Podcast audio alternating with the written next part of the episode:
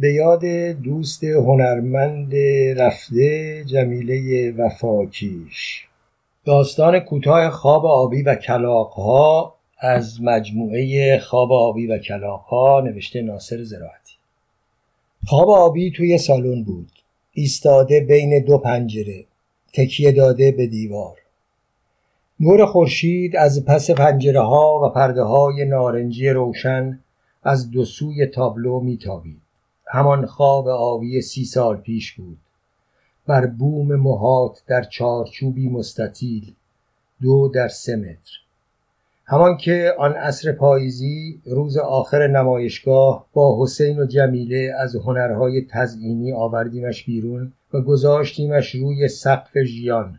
با تناب بسته بودیمش به سقف اما باید با دست هم از دو طرف نگهش می داشتیم وگرنه باد می بردش.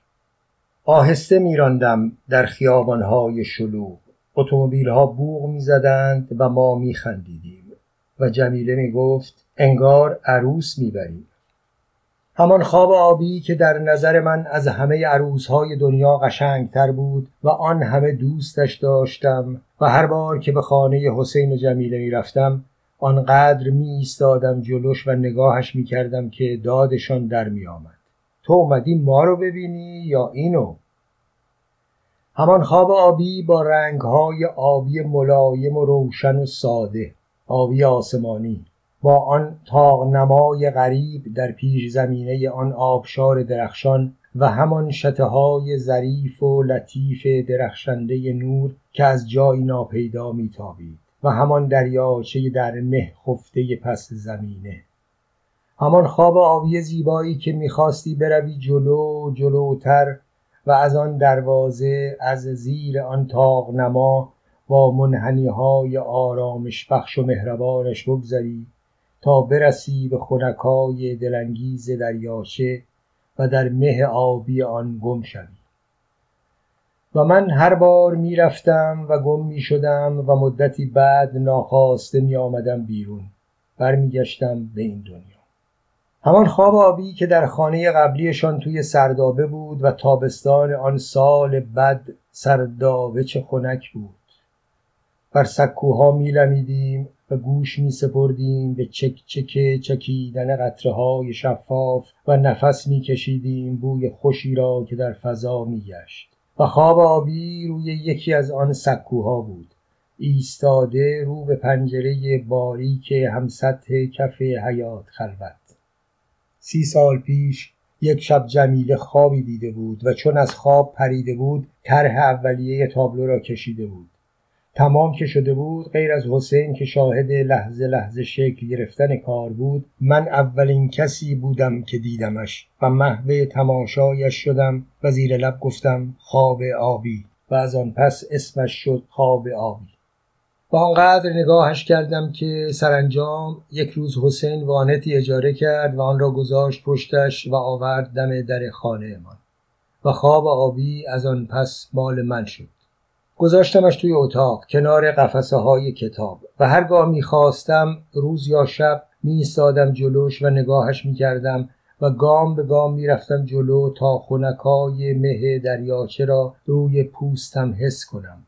فرقی نمی کرد چه فصلی باشد. زمستان و تابستان بهار و پاییز نداشت. همیشه خوب بود و پاکیزه بود و دوست داشتنی. تا آنکه کی بود ده سال پیش سیزده سال پیش درست یادم نیست. خواستم بروم و فکر کردم خواب آبی را هم با خود ببرم. اما چطور؟ بزرگ بود. نمی‌شد. یک روز جمیله گفت حسین بلده از تو چارچوب درش بیاره. اون وقت لولش می‌کنیم می‌ذاریم توی استوانه. فقط اونجا باید دوباره براش چارچوب درست کنیم. روز بعد حسین داشت دست به کار می‌شد که گفتم نه خراب میشه. همینجا باشه. به جاش یه تابلو دیگه می‌برم. و خواب آبی توی خانه آنها ماند و من گلدان و دختر منتظر کنار پنجره را برداشتم که کوچک بود و می‌شد دست گرفت و برد توی هواپیما. و سالها ده سال سیزده سال همراه دختر منتظر نشستم کنار پنجره و چشم دوختم به رو به رو و آن سوی پنجره و گلدان شمدانی کنار پنجره همیشه با تراوت بود. و آن سوی پنجره خواب آبی را می دیدم. تکیه داده به دیوار یا آویخته بر دو میخ. اما دیگر نمی‌شد رفت جلو. جلوتر. و از دروازه از زیر تاق نما گذشت و به مه خنک و لطیف و خوب دریاچه رسید. حالا جمیله داشت بر بومی سفید کلاقی می‌کشید یک دست سیاه که خیره شده بود به روبرو و حسین همچنان روی دوربینش کار می‌کرد. دوربینی که پس از سالها تلاش ساخته بود تا شاید بتواند با آن از حاله دور بدن آدمها عکس بگیرد. عکسهایم گرفته بود اما می‌گفت هنوز کار دارد. و پونی گوشه اتاق چرت می‌زد و گربه ها بیپروا می آمدند و می‌رفتند و گاهی یکیشان سر به سر پونی میگذاشت و واقواقش را در می آورد. گفتم دیدین چه خوب شد نبردمش؟ چه خوب که هنوز اینجاست. حسین گفت ما امانت داریم. جمیله گفت دیروز غروب حسین نبود. گربه ها گشنه بودن چای و سیگار هم تموم شده بود. اینو اشاره کرد به شال دست باف رنگارنگ آویخته بر سپایه عکاسی گوشه اتاق. انداختم رو سرم و با دمپایی رفتم بیرون. زنکه یک دست سیاه عین کلاق اومد جلو که این چه ریختی اومدی بیرون؟ گفتم به تو چه کلانتر شهری؟ یکی اون بگو یکی من بگو. مردم جمع شدن. حالا من اون وسط رنگ و وارنگ با دمپایی خودم خندم گرفته که یهو صدای آژیر بلند شد و بعدش هم قارقار کلاق ها تمام درخت های کنار خیابون سیاه شده بودن از کلاق همینجور قار و قار و قار. ملت حیرون خیره شدن به آسمون. همینجور کلاق بود که داشت پرواز می‌کرد. منم از فرصت استفاده کردم. در رفتم اومدم تو خونه. خیابان و درختها و شاخههاشان کم کم بر بوم شکل می گرفت و کلاقها یکی یکی می نشستند روی شاخه ها. از خواب آبی آمده بودم بیرون. رفتم طرف آشپزخانه تا برای خودم و حسین و جمیله چای بریزم. گربه ها راه افتادند دنبالم. پونی سرش را بلند کرد. از لیوان ها بخار بلند می شد و عطر چای بود و توت خشک. گفتم خونه قبلی رو کوبیدن و ساختن نه؟ حسین دوربین را رها کرده بود داشت به گربه ها غذا می‌داد. گفت دیدی؟ حیف نبود؟ گفتم هنوزم هر وقت یاد اون سردابه میفتم نفس عمیق می‌کشم. جمیله چای داغ را جرعه جرعه می نوشید و بوم را نگاه می‌کرد. گفت اینجا را هم می‌خوان بکوبن باید پاشیم. گفتم نه. حسین گفت چرا؟ میریم بوم هن یه باغ درندشت نزدیک رودخونه. پرسیدم جارج رود؟ گفت آره. پس اسباب کشی دیگری در پیش بود. انگار دیگر خانه قدیمی در تهران باقی نمانده بود. همچنان که در این روزها حتی یک گنجش کم ندیده بودم. نه میان شاخ و برگ دود گرفته خیابانها و نه توی حیات خانه پدری لابلای درخت های پرتقال و نارنج و خرمالو و گیلاس و داربست مو روی حوز یادم افتاد جیک جیک گنجشک ها را حتی صبح زود هم نشنیده بودم. گاهی بغبغوی کبوتران چاهی بود. بیش از پیش قارقار کلاق ها همیشه شنیده می‌شد. اما خود آنها را ندیده بودم یا توجه نکرده بودم.